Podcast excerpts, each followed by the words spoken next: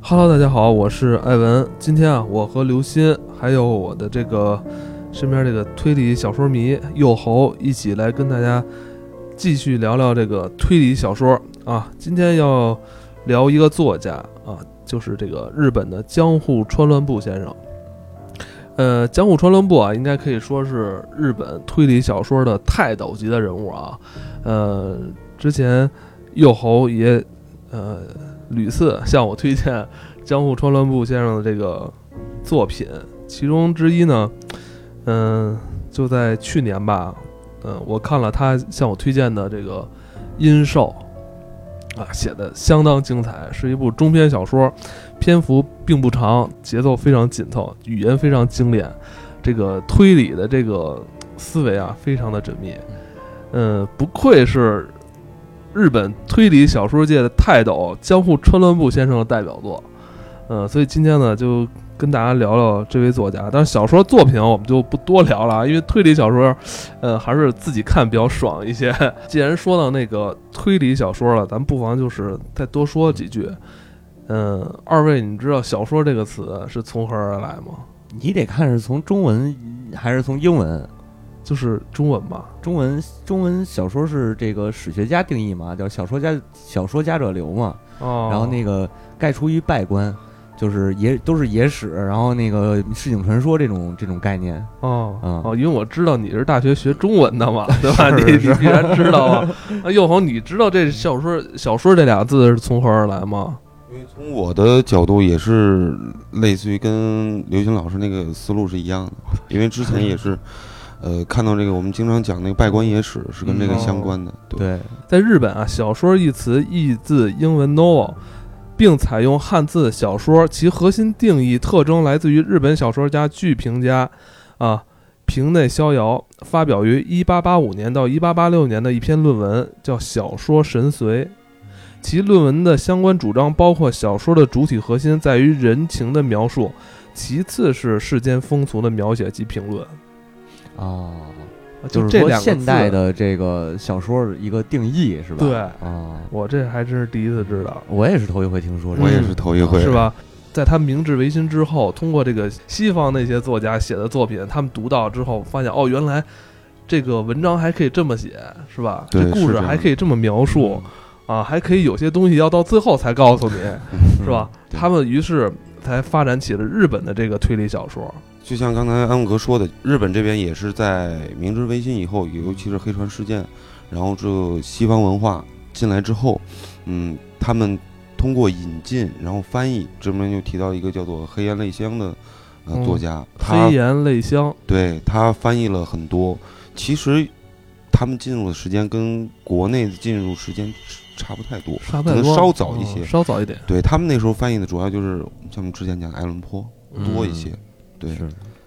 然后这个推理小说那时候其实，嗯，我们现在讲推理小说那时候还是应该叫做侦探小说，对，早期叫侦探小说。对。嗯而推理小说之所以命名，也跟我们今天要谈的这个作家有关。哎，嗯呃，一开始在日本国内也是定义成侦探小说，后来是江户川乱步提议，就是说，呃，咱们不要叫侦探小说了，因为你这样会局限作家的这创作，因为我的这个文章里并不一定真的会出现一个侦探或警察，对对有可能就是完全一个这个犯罪分子的一个行为，干脆叫推理就好了，就是和推理是我们的核心，嗯最早出现的也是本格推理，本格推理啊又称为正宗古典派推理，嗯它是以逻辑至上的推理解谜为主，与注重写实的社会派相对应。对，是的，对，应该是算先有的本格推理，后有的这个变革推理是吗？嗯，是这样的，就是说本格推理的话， 它的目的就是实际上是一个，也是一个日本词儿。嗯，就是日本的词儿。其实按照就像安哥说，其实我们叫做古典派，嗯他的意思就是说，其实是在变革派和社会派之前的，更注重于解谜的过程。嗯其实我们看的早期的，呃，欧美欧美的这个推理小说，无论是呃福尔摩斯、嗯啊，爱伦坡的那几个经典作品，包括后面的阿加莎·克里斯蒂，呃，艾勒里·奎因这些，都是叫做其实可以归类在本格推理，但是日欧美就不叫，我们叫做古典派。在欧美就是对叫古典派 classic，哦对因为它那个本格实际在日语词是 honga deki，就是这个词是本、哦那个它本身的意思就表示是最怎么说，就是最正统的那一那一派那个感觉。哦，对，是是这么来的，对，嗯而且包括像您说的，就是说关于侦探小说和推理小说，其实早期我们印象中，我们小时候在看推理小说，其实它也不叫推理小说，哦，就是侦探小说。嗯我们看早一些，比如说早期翻译的群众出的一些，都是写侦探小说，是我们叫推理，其实也是因为，呃，后面日本的推理小说引进的多了，我们渐渐渐渐把它都习惯性在叫推理小说。哦，我们之前其实，在你翻说译咱们作品国内是吗？对国内哦国内的称呼也是一个变化的，也是因为日本作品变多了，然后我们接触的多了，他经常提到推理这两哦个词儿，这个词，然后之后他我们就慢慢慢慢把它一个嗯叫嗯做推理小说。对，而且他刚才说到这个日本这个国家啊，嗯好像是应该算是，呃，当今世界最热衷于推理小说啊，是写推理小说，而且那个读者可能也是是推理小说，也是嗯读推理小说最多这么一个国家，啊好像日日本这个国家特别钟爱推理小说啊哈、自己私自猜测一下啊就是有没有可能是跟他这个民族文化有关？嗯，因为你看日本，实际上他们对于这个妖怪、怪谈这一类嗯一直也是很热衷，而且古典文学里边，日本实际上是日本人到现在都认为这个什么合同之类的可能是真实存在的，哦，他们一直觉得这东西是真的就有。所以他们要进行反复推敲，啊他一定要验证合同真的 是真的是出现过在这个世界上，是吧？哦，那可能是你的解释。 是吧？是吧？一定要琢磨这事儿，是吧？ 对对对，我觉得有这个关系，就是有没有可能是因为他们本身喜欢这种比较灵异的、嗯玄的咱们说玄的这些事儿，哦然后呃推理这种形式又出出现在他们眼前，嗯所以也就顺理成章的把推理小说发扬光大了嘛。嗯算是包括你先说的这个现在妖怪推理这种，嗯对对，其实其实你看吧，其实日本的那些神怪啊，没有咱们国咱们中国汉文化这么多。啊嗯咱的那一本那个《山海经》是多少呢？是吧？嗯，那是后来的鬼狐故事、聊斋。是但是你发现那个好像日本东西好像又特别多似的，因为他们翻来覆去去对说对这对个事儿。对，而且还有一个特有意思的地儿 啊，嗯这就是我我随便说啊，大家可以这个听完以后就是咱再讨论。嗯啊，日日文的这个语言，它的嗯语句里边是把动词或者说它真正表达最核心的那个意思是放在最后的，嗯就是他前面说一大堆那个，比如咱们说那个艾文，咱俩录节目，嗯他又说艾文我和你去播客公社哇干什么的，最后再说咱录 节目，哎呦知道吧？他是这个逻辑。哦所以有没有这种可能，哇他把最关键的和最核心的那个信息滞后，然后又跟推理小说这个套路有点契有合， 点贴近是吧？有点啊契我合我瞎我瞎猜的啊，我操，那这个要说说句话，真的要听人说话，要好好听听完才行、对，啊对啊，不像咱们有时候说话，说说一开头基本上知道干嘛去了。，对，没错没错，我靠，太复杂 了，日日语嗯。那你看那个，通常你看同样的字数字量写一本嗯小说。呃，中文可能就薄薄的一本儿啊，嗯就是如果是日文的话，就是它的两倍，差不多。是吧？对，因为你看那个你拿的这个音兽是中文版，嗯，我买的那版是中日对照的那个对，那个版本，然后你明显能跟中间翻篇儿，它就是前半部是一日文版，后半部是中文版，中间一翻篇儿你一对比就特别明显，嗯日文版的那个纸页的那个数量就得是中文版的一倍。对对对，对嗯那咱们今天还是跟大家聊聊江户川乱步吧。嗯呃，江户川乱步啊，是生于呃日本二战之前的一个作家。咱们刚才说了，他被呃誉为这个日本的侦探推理小说之父。嗯呃，最早江户川乱步也是读到了这个，应该算是读到一些那个西方那边来的这个对推理作品，是还才引发了他要从事写这个推理小说的热情，因对为是他发现当时日本没有人写属于比较偏门的，有引进的，啊，然后之后自己写的也有，就像我们之前提到《黑岩泪香》，他在翻译的过程中也写过，但是嗯反响都一般，嗯也不是说不好，就是说相对而言就是，嗯，没有反响那么大。其他人中间可能，嗯，有一段时间别人在，嗯，写过一些比较出名的，实际上是有点像办纪实的那种，就是有实际嗯案例。哦，在加工的这哦种，可能稍微受欢迎一些，但是像纯虚构式的这啊种，嗯，其实反响都一般。对于很多人而言，可能都听过这个名字。嗯嗯其实像我小时候第一次听，就是有一部动画片儿，江户川柯南嘛，对。但是呢，当时知道柯南是谁，嗯，就是柯南道尔，我知道是谁，但是江户川这个名字其实有点生疏，对，只是知道他可能是日本的一个比较有名的，呃，作家，对推理小说作家，但具体有什么作品或者说他的成就有什么，其实，在那个时间段我们是都不熟。在那个时间段，我们觉得不是特别熟悉的作家，在专门的这个一个比较有名的动画片里要提及他，嗯，就由此可见，他对日本推理文坛的影响是十分巨大的。嗯，我们来先说说，呃，江户川乱步的一些呃名誉吧。第一个，他就是说他是日本推理。呃，本格派的创始人被称为日本推理小说之父。就像我们说的，推理这个词是由来他来定的，而他发表第一篇作品的时间被定义为日本推理元年。哦，就是之前也有，但是没有真正的，呃，就是成为不能说主流，就是比较主要的文学形式，嗯，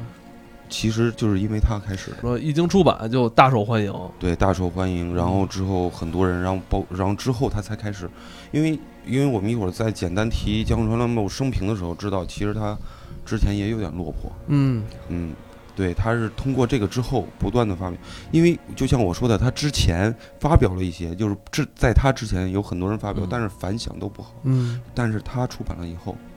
在这个大家就明显这个对推理小说这个热情嗯就明显提高了，有人读了，对，嗯，当时是哪年？一九二三年。一九二三年，还真是战前哈，对对对，嗯，我们先说这个江户川乱步的原名叫做平井太郎，哦，江户川乱步也不是他的本名儿，不是他的本名。哦我们他的本名原因其实，呃，他的笔名实际上翻译过来，在日本呢有一个谐音，其实就是江户川上的爱伦坡。哦，他们说乱就是在是乱步，实际上是爱伦坡的一个谐音，对对对日对本对，谐音。对 Lampo，对对对对，嗯确实有这典故，对，然后之后，嗯，他就是从小的时候呢，他就是体弱多病。啊，经常去看病，但是呢，有时候上学可能也断断续续，家里没什么事儿，他妈就给他买了很多书，其中啊就包括黑岩泪香翻译的一些欧美的推理小嗯那说。肯定得有爱伦坡跟那个柯南道尔嗯了。对对对，嗯主要还是爱伦坡多。爱伦坡， 他妈怎么给他留这这么阴暗的作品？哎，我我听说他妈嗯还给他读，就是读那种翻译过来的，对对对对对就是哦就是吗最小特别小的时候，是因为他妈喜欢这些作哎品。啊没准儿，有可能嗯这应该是当下，我想，如果是那个时代，应该是比较偏门儿的、冷、啊冷门儿的、是小众的，是吧？ 当时的文艺青年，啊他他妈可能是当时文艺女青年，我觉得是。嗯然嗯，后其实之前我跟刘刘鑫做过爱伦坡，其实大家有兴趣的话，可以一会儿我把链接也发在那后边啊。嗯然后呢，他其实小的时候家里条件还不错，嗯，不然的话，其实你也知道，这种欧美引进小说在那个时代不是对一般家庭是那属于进口的东西啊，口的对对进口图书，对嗯，然后之后，但是呢，后来，嗯，家道中落了，啊、嗯大概十七岁左右，家里那个他家开了一个公司，嗯破产了，然后之后就嗯就是不行了，嗯然后后来呢，嗯、他父亲让他负债，上了早稻田，哦，早稻田大学的政经系，然后就是，所以其实，呃，他在这个因为家里穷嘛，所以嗯他后来就是在上学的时候就四处打工，干了很多工作。你要去看了他那个，我看了那里面的至少有十几种，哦，十几。所以说，其实他写小说也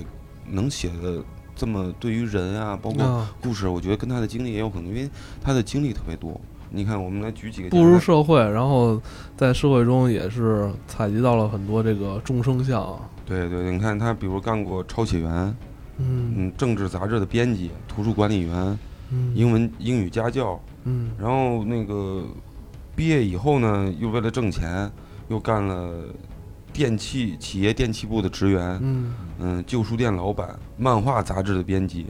拉面摊的老板，嗯然后这个政府职员、新闻记者，呃，工人俱乐部的书记长、制造所的监工嗯等等，律师事务所的办事员等等，就是很多，哦确实是那个做过很多工作，对，经验丰富。但呃，嗯好虽然像也都干得不 好。是是是，那肯定就是嗯其实这跟他的个人性格有关系，他哦嗯哦性格有点急躁，就是可能干久了他就厌烦了。哦它的嗯，包括其实我他也的是，我上班也是，我其实也有这感我觉，干了，我他妈干了两三年，我就不想跟这儿待 了。其实这也跟他后来就是，嗯，我们看到他经历后面他有三次封闭，也跟他这个性格有点 关系。对对对，据说是他在整个这个职业生涯之中是三次封笔，嗯每次都是封笔的这个原因好像都挺情绪化的哈。对对对，嗯有一次就是甚至就是因为读者有人反映你写的小说不好 看， 然哦后然后很像。然后然后之后有评论就是在报纸上嘛，哦那时候看报纸嗯有的人说你一个小说不好看，我就生气那了很正。常啊。你看咱们做播客 的，好多人就是因为被人说了，嗯，做的不好就嗯就不就不做了。 你看我前两天不怒删节目吗？对对对，刘鑫也是怒删节目，我不写对，然后所以就是说他的情绪化比较重，但是嗯也是因为他这种大开大合的性格，然后经历这么多，嗯反而激发这种创作热情也更嗯更高。所对以。其实他的作品而且他比较善于捕捉这个细节哈，对尤其而是且生活中的这些人物的细节，对，再加上他这种他，你看他的小说，其实包括您看那些其他的小说那种，呃，诡谲那种氛围，其实特别明显。嗯，嗯，然后呢，就是但是在此期间，他读了很多，包括他一个是小时候，一个是在上学的时候，他读了很多，比如说爱伦坡、柯南道尔，包括日本的谷崎润一郎和呃欧美的什么陀思妥耶夫斯基的一些作品。就是在这个过程中，他就是通过这个发表这个作品，然后之后开始在人们知道，呃，他的他的名字，然后他就慢慢慢慢的就开始，呃，投入到这个工作当中，就是创作，大量的创作就开始了。他就相当于这个时候就是把自己的全部精力都放在这个文学创作之中了。对对对对嗯对。然后呢，呃，包括之后，我就像您之前看那个地板杀人事件，对，那个是因为像很多呃日本作家，他笔下都有一个经典的名侦探形象，对，嗯是而江户川乱步笔下的名侦探。就是明智小五郎第嗯一次出现，也是在地板杀人事件里面。嗯没错儿。对，这个这这这儿可以插一句啊，就是，呃，就在前几年吧，嗯因为就是前几年日本推出了一系列迷你剧，呃，就是这个江户川乱步的，对其中之一就有这地板杀人事件，对，嗯、大家有兴趣可以看看剧，嗯我觉得那剧拍的还挺有意思的，你也看了啊？没有，嗯，关关于这个剧，我们我晚一点我们再具体讲一下好，啊，因为我们回头可能会简单讲一下，嗯涉及到就是说根据江户川乱步的一些作品嗯改编的一些作品嗯。然后讲到这里之后呢，他嗯、呃开始出现一个经典作品之后，你像明治小，我们刚才提到明治小五郎，他是号称日本呃在那个时代三大名侦探。嗯之一。那么就是明呃江户川乱步的明智小五郎，呃高木彬光的光的神经弓介和横沟正史的金田一耕助。嗯，今天也是名气名声非常大的、啊，嗯对对对对对。然后包括这个明智小五郎，其实嗯，安永哥看过那个金田一少年事件簿，哟，里面有一个警官嗯叫做明智健武，啊，就是也是有他跟他有点关系，啊包括毛嗯利小五郎这个角色也是有点借的那个名字，嗯确实是有这样的情况，因为江户川乱步有很多作品也被就是改编成漫画，对，包括福尔摩斯就更多了，嗯，就是别人续写的福尔摩斯的故事。嗯，我们这随便插一句，就说，呃，福尔摩斯就是有很多后续作品，就是嗯别人借这个模模式去写，有些是私自的，有的是接受了这个，嗯，有一个叫做福尔摩斯研究会的认定的，江户川乱步其实笔下还有很多经典的人物，是吧？对，比如说，呃，以小林芳雄，也就是明智小五郎的助手为首的少年侦探少呃少年侦探团，嗯嗯，还有就是可能有些人知道的，就是借用了呃法国作家亚森罗宾一定形象的怪人二十面相，啊，对对对对，这些是他笔下比较有名的，嗯， 就是。呃，我们在讲，就是说，江户川乱步在成名以后有过几次封笔，有一次就是在二战之前，接近二战的左右的时候，就是他可能因为有一定的反战情绪，所以他嗯封笔了。嗯哦对，然后之后二战以后，他写了一本书，叫做呃侦探小说四十年，就是较为客观的评述了自己创作的优缺点。然后五十年代呢，江户川乱步又发表了《画人幻戏》《幻影城》和《续幻影城》，在作品中回顾了日本侦探小说的流派与风格。嗯嗯，就是在那个他那个时间段之前的，嗯嗯，就是而且同时呢，我们讲，其实江户川乱步除了他自己小说，其实他最重要的是对日本推理文坛的影响。我觉得主要有三个方面，嗯第一个是他发表的创办了一个叫做《宝石》杂志，嗯嗯，《宝石》杂志就是因为他有了这个杂志之后，很多呃新的推理小说作家会向他投稿，许多人因此成名。呃嗯，在这里面成名的一些作家，我们简单提一下，一个是我们之前讲的横沟正史和呃高木明光，嗯，还有香山资，呃，以及山田丰太郎。山田丰太郎的话，就是我我不知道艾姆多在零七年左右有没有看过一个部动画片，叫做《甲贺忍法帖》，嗯看过，我那看是看过那是他的，他就是《甲贺忍法帖》，就属于是电山影吧？电影动画也也有，，电影也有，哦嗯他就是山田丰太郎的作品。哦，嗯然后他有人说啊，有人据传闻，嗯，岸本齐史画《火影》是受了这个小说的影响，哦，因为它里面就是忍者那种、嗯，呃特异功能的这种，就只是它更《火影》更扩大化的一个方向。哦，对，然后再比较有名的哎就真是是我记着那个电影儿，就是是吧好多那个特效嘛，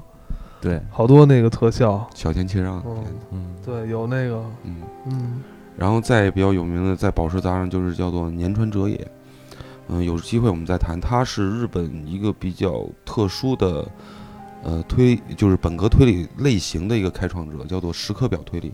嗯，就是因为这个这个作品在其他国家，我目前啊，我个人没有看到过，就是通过时刻表的那个叉去杀人，实现那个不可能或者不在场证明这种杀人方式，年川哲也是最第一个。哦，我去啊，就是比如说我们经常看表，哎，他这个时间段应该不在这儿，嗯呃，那个应该杀不了人，但实际上有一定的轨迹在里面。哦但是这个开创者是他，所以我觉得这个推理小说越来越难写了，你知道吗？是就是好多东西都被之之前那些作家写过了，所以什么椅嗯子、沙发，连时刻表都有人写过 了。所以现在才写这妖怪推理嘛。对啊，你看，就是以咱们现在这个这个这个播音间来说嗯，就这也发生过杀人事件。 你怎么知道的？我我有之前看那个《古田任三郎》嘛，哦就就有可能我现在播音间吓人。对，比如说，哎呦，不是我今天不是难受嘛，我说嗯嗓子一直疼，我说一会儿出去吃个药吧，我出去等我回来，其实我杀了一个人，哦，真的，对我有 问问啊，是不 是有这种吗？啊有有有有，对。嗯，然后呢， 然后我再讲就是说，然后对于江户川乱步，除了呃刚才说的创立杂志，嗯、梳理了他之前的通过写书梳理他之前的流派，呃和这个风格之后呢，他在哦在他六十岁，在五四年他六十岁的时候，呃他把成立一个江户川乱步基金会，嗯，设立了江户川乱步奖。嗯，江户川乱步奖呢，就是从第三届开始，他的目标就向了推理小说的新人，嗯就是说很多我们现在知道一些有名的呃推理小说作家，可能都是通过江户川乱步奖哦，这个新人奖才开始让大家知道，然后就是认可，然后再出版，嗯然后比如说东野圭吾，哇，东野圭吾就是出在这个奖上的，比如说啊呃，我不知道有没有知道，就是森村诚一，我们上次啊，讲那个社会派的代表。对，除了松本清张就是森村诚一，还有就是西村京太郎。嗯、西村京太郎我我印象还特别深，因为我第一次看到江户川乱步奖就是，嗯就是当时有一个什么书友会，贝塔斯曼书友会推出啊了江户川乱步奖，叫做《天使的伤痕》，就是西村京太郎。嗯，还有一个就是旅日的华裔作家，叫做陈顺臣，嗯，也是通过江户川乱步奖来出名的，这个奖在日本整个推理界都是应该算是最有分量的吧？应该是最有分量的分量的新人奖。哦，对，嗯，然后第二一个呢，就是说江户川乱步，就是他在后期大概四十年代末，二战结束以后吧，然后之后召集了一群推理作家的朋友，成了一个叫做建了一个叫土药会，嗯嗯，就是大概就是周六吧，周是周六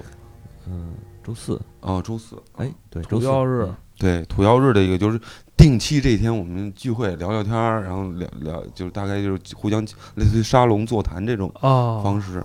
嗯，然后之后在四七年呢，在乱步的倡议下，根据这个土曜会，嗯，他们进化成了侦探作家俱乐部。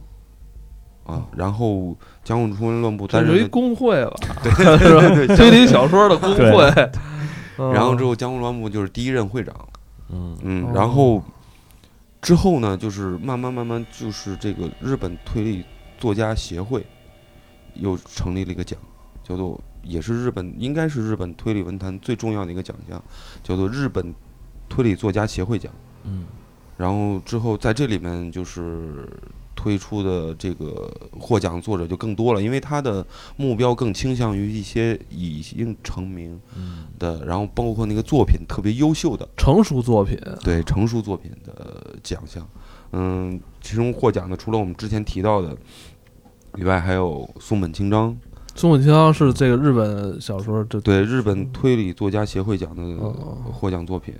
作然后变革社会派作家。对社会派，然后可能有的人知道的，比如说北村薰，嗯，嗯，我挺喜欢的一个作者那，宫哎那个什么宫部美雪，对宫部美雪嗯也有，然后包括呃凑佳苗。就是前一段时间拍过一部电影，就呃松隆子拍那个《告白》，嗯，那个电影的作原作者，然后包括《荆棘夏宴》，嗯，还有《临时行人》，哦，这些嗯新锐作家。对，就是他，因为他是他哎每年都有，你认为就是出自于不同的奖的这些作家，会不会对于出自不同奖，是不是 有点像出自于不同师傅的感觉啊？呃，啊，这个也没有。其实对于他们而言，就是我个人理解，因为在日本这种奖太多了，就是太多了。对你谁能拿着奖，反正都是好的。对能都是拿着好的奖就是好的。，对，然后之后就起码获得了一定的认可，嗯，包括你像我们之前提到，连横沟正史自己有自己的奖，呃，创立时刻表的年群哲也有自己的奖，然后包括我们之前讲的岛田庄司有自己的奖，嗯、这个松本清张也有自己的奖，然后然后有时候一些书店，无论是角川还有什么其他的一些书店，它也会推出自己的奖，就是说这种奖项其实是为了鼓励，呃，这些日本推理作家去写出更好的作品。嗯所以其实是一个激励的手段。嗯，其实呃，江户川乱步啊，在呃，在他成名之后，呃，可以说干了这三件非常重要的事儿。嗯呃，一个是办《宝石》杂志，嗯呃，接受广大这个读者以及这个新锐作家的投稿。呃，还一个就是设立这个奖项，对，嗯，其三是他梳理了一下那个日本推理小说的流派以及那个发展的历史，并且那个算是帮他们怎么说呢？嗯，做了一个记录吧。对对于之前好好整理了一个之前的一个资料，在那段时间里，他团结了当时日本的这些推理小说作家，是吧？频频的这个组织聚会、沙龙啊，相互之间促进交流 啊。对，呃，这其实也为呃后来算是把推理小说这个流派算给立起来了，对吧嗯？如果他不做这件事儿的话，也呃很可能在嘖现在日本可能推理小说也不像也不会像现在发展这么好，这么没错蓬没勃。错，你看嗯什么新鲜事物都是你先发展，然后就得立行业，对对吧？这个树标杆儿立行业，对对对，是。以后播客界也有一个赵爱文奖，